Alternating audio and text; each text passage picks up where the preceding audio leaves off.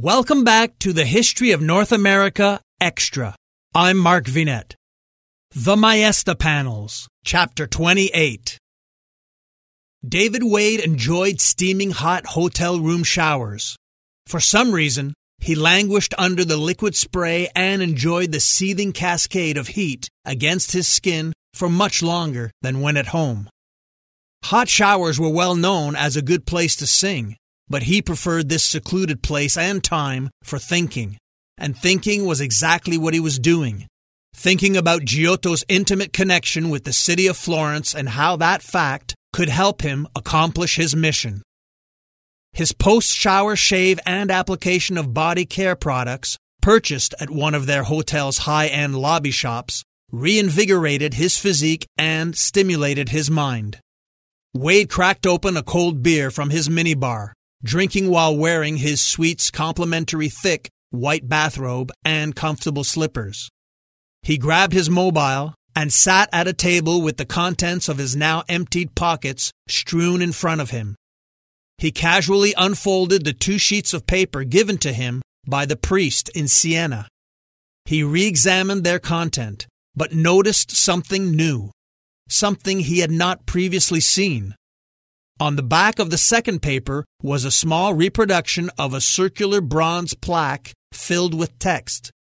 He surmised that the words were connected with Duccio and the Maesta, therefore probably written in Latin or Old Medieval Italian. His first thought was to show Julia and have her translate, but he changed his mind. Instead, he would send the text to a Denary acolyte, who would date and decipher the text in whatever language it was written in. He forwarded a close up HD photo of the words along with instructions to Denary's language expert. He checked his tracking program to locate his linguist. She was presently situated in northern Africa, in the city of Rabat, Morocco's capital. Andalusia is not only the beautiful southern region of Spain where Wade's linguist grew up, it is also her name, which he often complimented her for. Many also complimented her magnificent exotic looks. Delicately slim, with light olive skin and long brown hair, Andalusia's striking beauty was enhanced by round amber eyes, aquiline nose, and a slight overbite that drove most men crazy.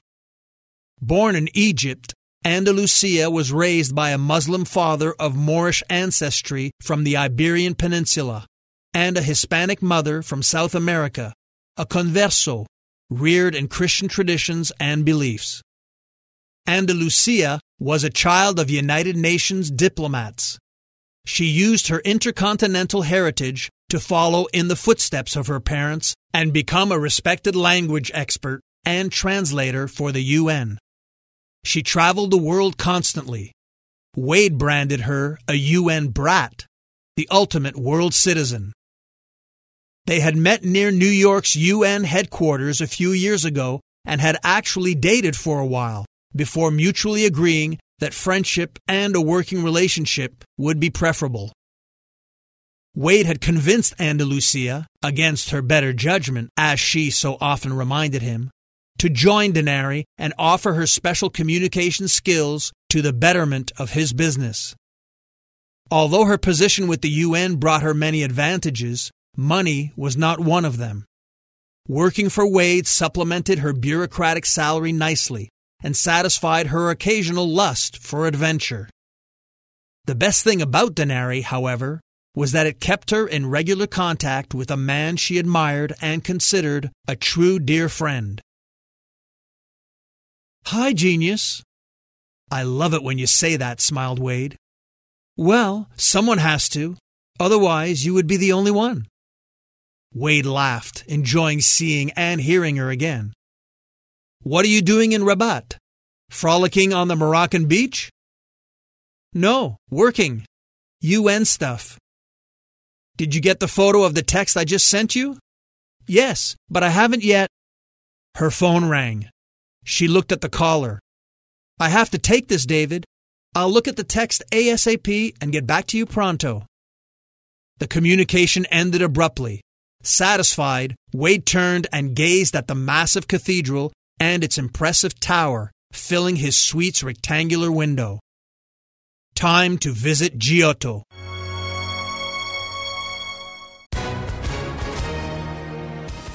Hi, everyone. If you've been injured in an accident that was not your fault, listen up. We have legal professionals standing by to answer your questions for free. Call now and find out if you have a case and how much it's potentially worth. Call 800 218 6010. I'm here with spokesman John Wolf. So, John, tell everyone listening who should call right now. Well, Maria, first off, thank you for having me here. It's always nice to answer the listeners' questions. Now, as far as who should call in, anyone who's been injured in an accident and think you deserve compensation, give us a call right now. 800 218 6010.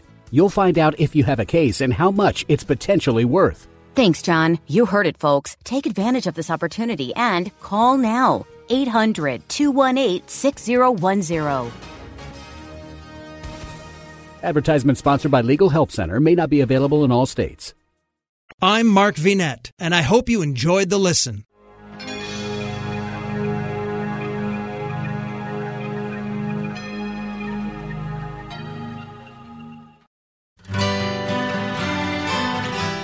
The Historical Jesus Podcast is the sweeping saga of the life and times of Galilean Jesus of Nazareth, as well as the faith, religion, and church founded to honor and disseminate his acts and teachings. Join me, Mark Vinet, on this fascinating journey through time, exploring the many great works of Christian theology, literature, architecture, music, and art inspired by the words and deeds of Jesus Christ.